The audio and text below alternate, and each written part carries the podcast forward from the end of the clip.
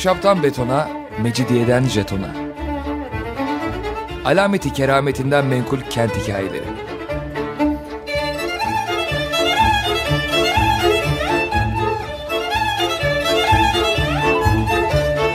Hazırlayan ve sunan Pınar Erkan.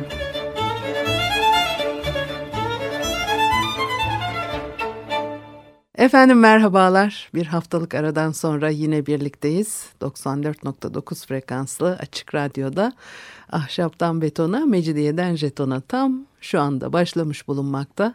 Anlatıcınız ben Pınar Erkan. Elektronik posta adresim pinarerkan.yahoo.co.uk Bakalım bugün programımızda neler var?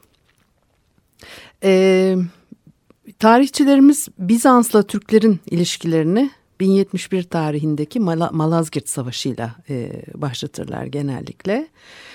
E, halbuki e, ilişkiler çok daha eskilere, e, 6. yüzyıla kadar gidiyor. İlk bağlantı İpek yolu nedeniyle kuruluyor. Bizans o dönemde Çin'den ipek getirtiyor ve e, bunu işleyip batıya satıyor. E, ipek e, yapımının sırlarını Çinliler çok iyi biliyorlar, ellerinde tutuyorlar ve İpek yolundan kervanlarla taşınan ipek Bizans'ta imparatorların e, tek elinde bulunan tezgahlarda e, işleniyor. Kumaş haline e, getiriliyor. Ondan sonra da batıya satılıyor. Eski çağların en kıymetli malı tabii. Bizanslılar İran'a o dönemde egemen olan Sasanilerle araları bozulunca İpek yolunu güvence altına almak istiyorlar ve Orta Asya Türkleriyle ilişki kuruyorlar. Karşılıklı e, elçiler gönderiyorlar birbirlerine. E, Orhan Duru'nun e, bir tarihte yazdığı Bizans şaşırtıyor başlıklı bir makalesinden bir yazısından faydalanarak bu bilgileri size aktarıyorum. Biraz sonra başka şeyler de aktaracağım. Onlar da buradan olmayacak ama bazen korkuyorum. Kaynağı atlarım e, e, tabii hiç güzel olmayan bir şey.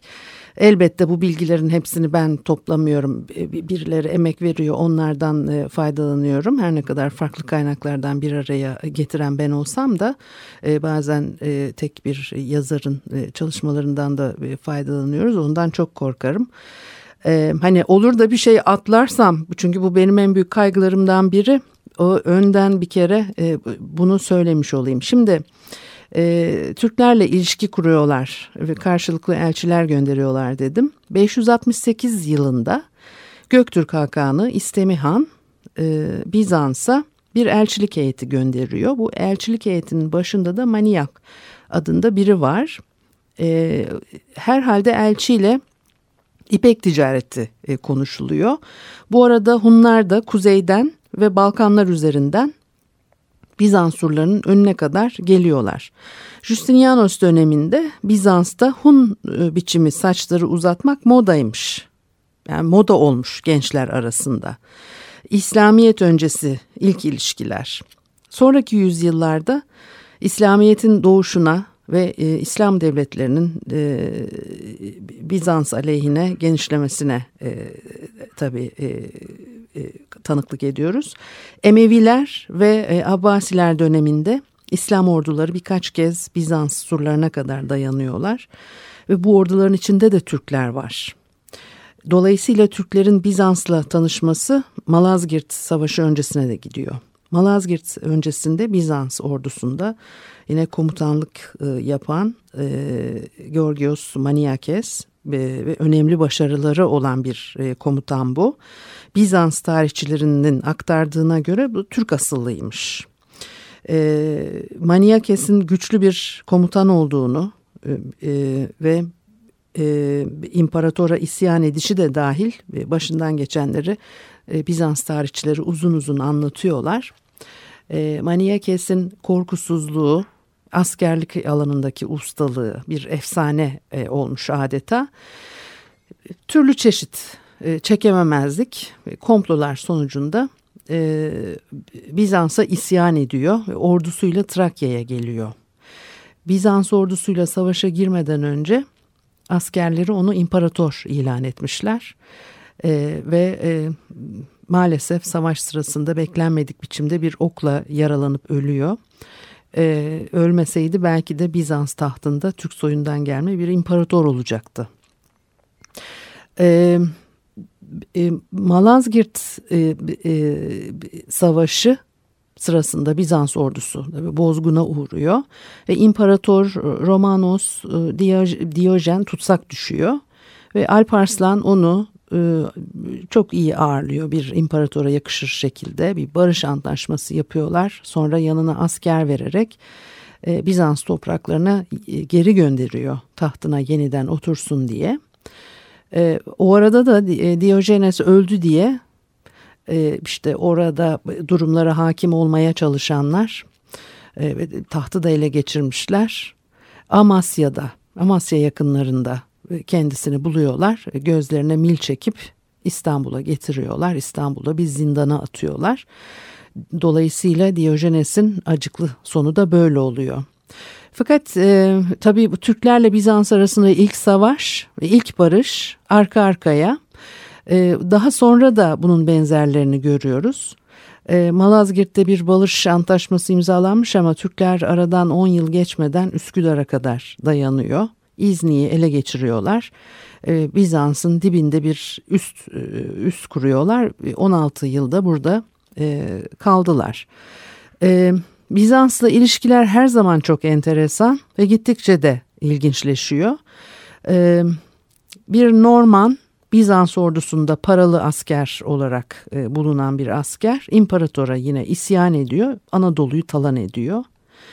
E, Alexis Komnenos bu isyanı bastırmak için e, tabii e, gönderiliyor. Daha sonra da imparator olmuştur zaten. Komnenos Alparslan'ın oğlu Tutuş'a haber gönderiyor. Senin sultanınla benim imparatorum dosttur. Hele bir el at şu işe diye. E, ve e, tabii e, bu Norman e, askerini veya komutanını birlikte e, yakalamalarını bunu yaparlarsa işte e, para e, vereceklerini filan söylüyorlar. Aralarında bir anlaşma yapıyorlar. E, tutuş gerçekten de e, komutanı yakalıyor. Komnenos'a teslim ediyor ve böylece Bizans Türklerin yardımıyla işte bir baş belasından kurtulmuş oluyor. Yine tabii Bizans kaynaklarından ki ben bunları daha önce mesela Törenler kitabında da geçer e, Türklerin nasıl e, saray içerisinde yer aldıkları, giyindikleri, kuşandıklarına kadar e, bilgiler elde edebiliyoruz. E, dolayısıyla Türk birlikleri Bizans ordusuyla birlikte sefere katılıyor, başarılar elde ediyor. E, paralı Türk askerleri var. Ee, örneğin e, Alexis Komnenos İmparatorluğu döneminde e, Arnavutluk'ta bugünkü Draç kentine çıkarma yapan Normanlara karşı bir savaş e, yürütülürken de Türk süvarilerini kullanıyorlar. 11. yüzyılın sonu 1082 e, 1083 gibi bir tarih. Yani Malazgirt'in üzerinden 10 yıl geçmiş neredeyse.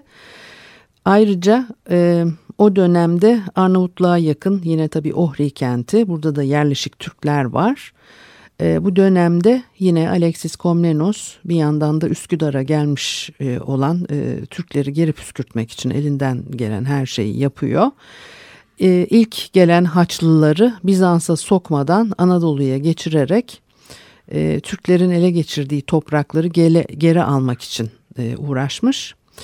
E, Çaka Bey ortadan e, kaldırmak istiyor. İzmir'de yerleşik ve büyük bir donanma kurmuş Çaka Bey e, Selçuklu Sultanı e, Kılıç Arslan'ın kızıyla evli ve hani böyle Bizans'ı değil de e, Kılıç Arslan'ın tahtına e, göz diktiğini söyleyerek e, kışkırtıyor Kılıç Arslan'ı. E, Kılıç Arslan da kızıyla evli olduğu halde e, Çaka Bey'i yok ediyor. E, ilk Haçlı seferinde yine Haçlılar o sırada e, Türklerin elinde bulunan İzni'ye e, göz dikiyorlar ve İznik kendisini savunuyor. E, Bizanslılar Türklere haber gönderiyorlar. Haçlılar yerine kendilerini e, İznik içine alırlarsa kurtulacaklarını söylüyorlar. E, yani Türkler bunu kabul ediyor ve İznik yeniden Bizans'a geçmiş oluyor. Bu arada Bizanslıların eline geçirdiği bir Türk çocuğu Alexis Komnenos tarafından e, saraya alınıyor Bizans sarayına. Aynı yaşta bir oğlu varmış ve ona oyun arkadaşlığı etsin diye e, alınıyor çocuk. E, yani Aksukos eğer ismi yanlış telaffuz ediyorsam beni bağışlayın. Sonradan e, saray halkının e, yine çok e, beğendiği bir haline e, geliyor ve oyun arkadaşı e, yani Komnenos imparator olunca e, Kara Kuvvetleri Komutanlığı'na getiriliyor. Ee, yine Bizanslı tarihçilerden çok sevilip sayıldığını, savaşlardaki başarıları kadar çok e, iyi işler de e, yaptığını e, uzun uzun e, anlatıyor. E, bir müzik arası verelim, ondan sonra devam edelim.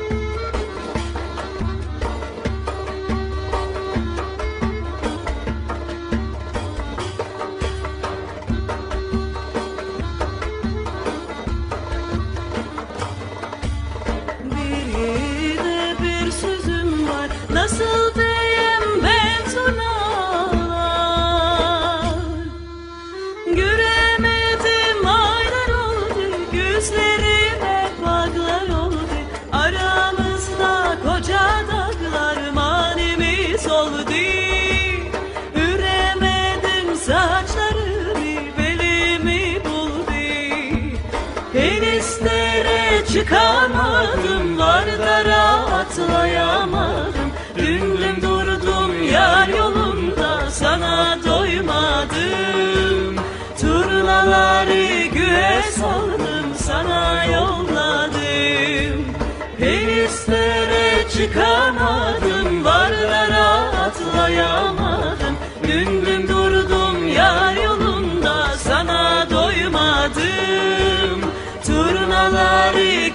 saldım sana yolladım. Bir güzele bir sözüm var nasıl diyem ben turnalar? Saçlarının tellerinden ince beline dolaşam İstemişsin dağlar aşam sana ulaşam Alam seni yarim yapam de bana paşam. Denizlere çıkamadım Vardara atlayamadım. Dün dün durdum yar yolunda Sana doymadım. Turnaları güve saldım Sana yolladım. Denizlere çıkamadım Vardara atlayamadım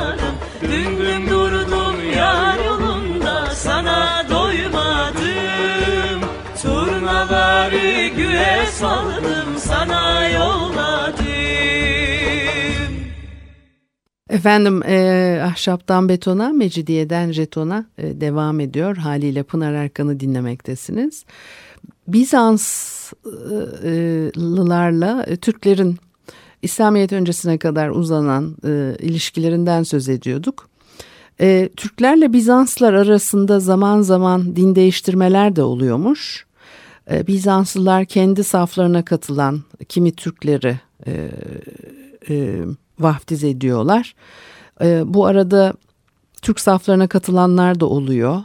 1139 yılında e, Manuel Komnenos'un imparatorluğu döneminde bir savaş yapılıyor Türklerle Niksar önlerinde ve imparatorun yeğeni Yani e, sinirleniyor atını başkasına vermişler. E, o da bir at buluyor kendine Türklere ata biniyor Türklere yaklaşıp e, mızrağını ters çeviriyor miğferini çıkararak Türklerin tarafına geçiyor. Sonra da yine din değiştirip e, Konya Sultanı'nın kızlarından biriyle evlenmiş. Ee, Selçuklu Devleti'nde e, Mesud'un ölümünden sonra üç kardeş arasında anlaşmazlık ve savaş çıkıyor. Yine tabii Bizans e, devleti bundan yararlanmanın yollarını arıyor ve Manuel e, Komnenos e, e, ikinci Kılıç Arslan'ı İstanbul'a çağırıyor. Konya tahtına oturmuş o sırada. 1161 senesi olağanüstü muazzam biçimde e, ağırlıyor Kılıç Arslan'ı. Son derece değerli armağanlar veriyor. e, kardeşleriyle kavgalı ya işte onun elinden Kayseri ve Sivas'ı alacak. Hani planladığı şey o. E, ve Selçuklu Devleti'ni de zayıflatmak istiyor bu şekilde. Gerçekten de bir barış dönemi başlıyor fakat bu kısa sürmüştür. 1176 yılında Komnenos'la e, 2. Kılıç Arslan'ın orduları Mirya Kefalon'da karşılaşıyorlar. Ve bu savaşta 2. Kılıç Arslan büyük bir başarı sağlıyor. Türkler için asıl e, Malazgirt e, sayılan savaş. E, Anadolu'da Türklerin egemenliği bu şekilde kesinleşiyor. Bizans İmparatorluğu da İstanbul ve çevresiyle Balkanlardaki topraklarına sıkışmış olarak kalıyor. Sonraki yıllarda da örneğin Selçuklu Devleti'nin yıkılıp Anadolu'da beylikler döneminin başladığı 14. yüzyılda Aydınoğlu Umur Bey'in zaman zaman Latinlere karşı Bizans'la işbirliği yaptığını, giderek Bizans'taki taht kavgalarına bile karıştığını öğreniyoruz e, savaş, e, barış dönemleri e, 1453 yılına İstanbul'un e, kesin olarak e, alınmasına kadar e, sürüyor. E, tabii bütün bu ilişkiler sırasında o e, fetih e, dönemine gelene kadar da e, Bizans aslında e, giderek hani e, zayıflama süreci içerisinde ve neden e, böyle oluyor diye de aslında kendilerini e, sorguluyorlar. Özellikle İslamiyet'in ortaya çıkmasından sonra tabii Türkler giderek e, e, güçleniyor ve bunu da e, sorguluyorlar. E, e, tarihçilerin o dönemde e, bu konularda yazdıklarını e, e, görüyoruz. E, inanç meselesi tabii ön plana e, çıkıyor. Türklerin ilerlemesinin e, e, İslam'ın hakiki iman olduğuna dair kanı e, e, oluşturacağı gibi bir e, tabii kaygı var o dönemlerde. E, yani bir de hani tabii e, kilise birliğinin tamamen siyasi e, nedenlerle desteklenmesi gibi o dönemde e, ciddi e, meseleler var sürekli hareket e, yaratan.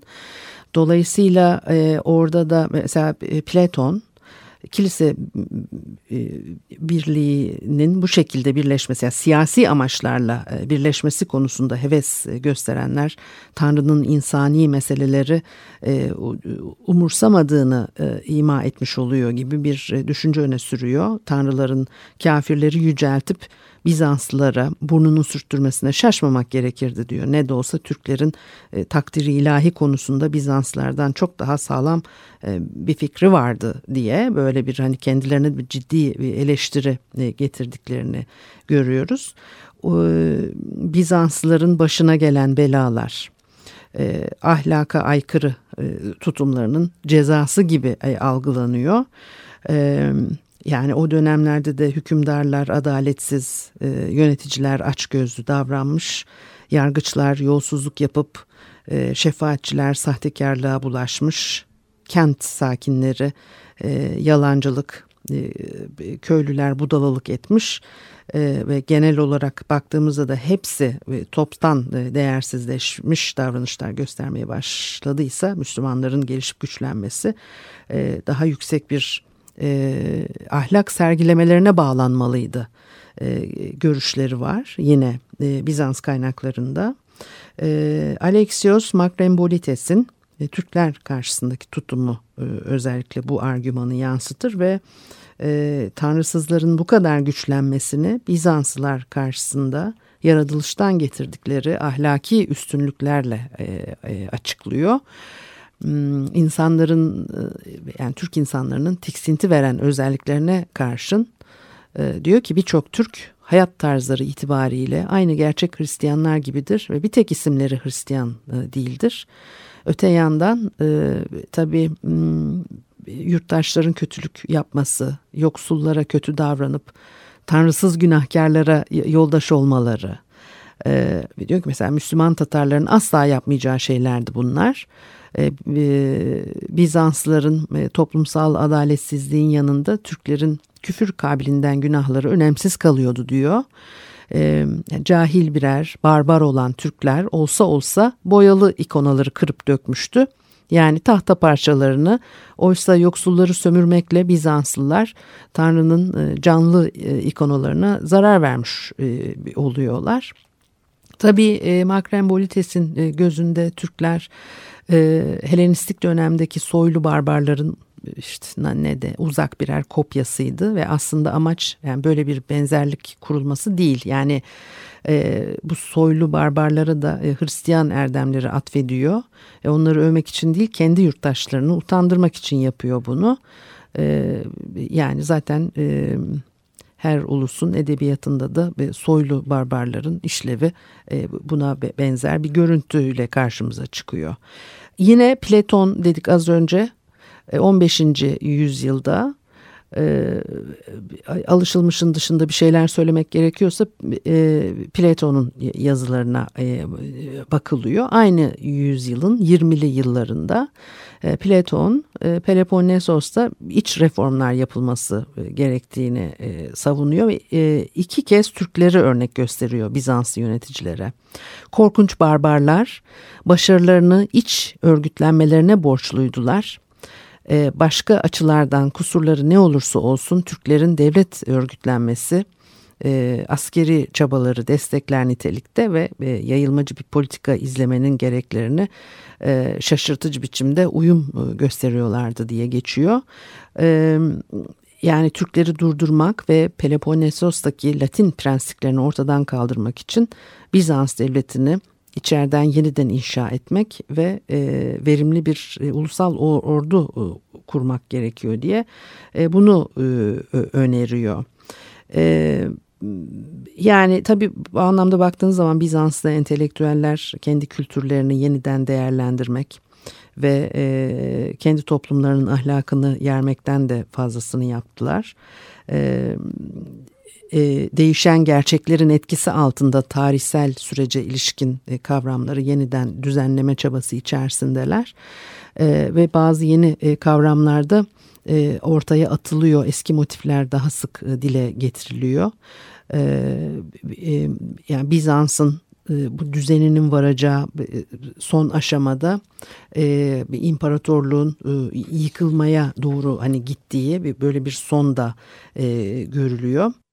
Başka bir e, dönem içine baktığımız zaman Justinianus zamanında e, Gazze'li Orikios e, Daniel kitabına gönderme yapıyor ve iki şeyden son derece emin söz ediyor. Diyor ki asla beşten fazla imparatorluk olmayacak ve şimdiki yani son imparatorluk hepsinin en iyisi en büyüğü.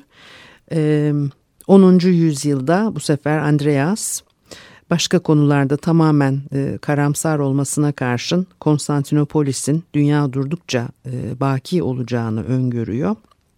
Ve e, 12. yüzyılda e, Manasses yeni romanın nihayete kadar gelişmeye devam etmesini diliyor. Bunlar erken dönemlerde. 15. yüzyıla gelindiğinde artık tabii başka bir e, resim ortaya çıkıyor ama e, Konstantinopolis'in yeni e, romanın e, sonsuza kadar varlığını sürdüreceği inanışı tabii biraz da bu e, Roma algısı, Roma geleneği, Roma nosyonuyla, e, Roma imparatorluğunun nosyonuyla ilgili bir şey. Dünya ile birlikte sonsuza kadar var olacak imparatorluğun sahneye çıkışı sanki tarih durmuş ve hani sonsuzluğa da aynı şekilde gidecekmiş gibi. Fakat bakıyoruz ondan sonra e, sofular, muhafazakarlar dünyanın sonunun e, gelmekte olduğuna dair bir inanç da sergiliyorlar. Ve 3. Andronikos'un e, tahtta olduğu dönemde bazı gelenekçiler imparatorluğun sonunun gelmesini bekliyor. Çünkü imparator saray adabı konusunda ısrarcı değilmiş, biraz gevşek davranıyormuş ve bazı üst görevliler de e, kurallara uygun başlıklar takmak yerine Bulgar, Türk, Latin başlıklarıyla e, sarayda dolaşıyorlarmış. E, dolayısıyla aynı dönemde Palamas dünyanın sonunun yaklaştığını gösteren bir takım işte veriler ortaya koyuyor. Dolayısıyla e, yani imparatorluğun çöküşünden önce e, özellikle e, adeta imparatorluğun çöküşüne işaret eden e, kanıtlar toplamaya bir meraklı eğilim gösterdikleri gibi bir izlenim ortaya çıkıyor. Belki bu konularda yazılmış olan enteresan metinlerden başka bir programda yine örnek veririz. Bu haftalık da bu kadar olsun. Haftaya görüşene kadar hoşçakalınız.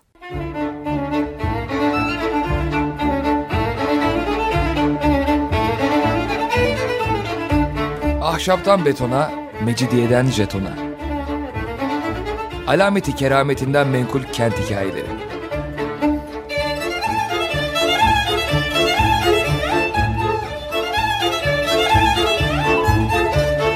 Hazırlayan ve sunan Pınar Erkan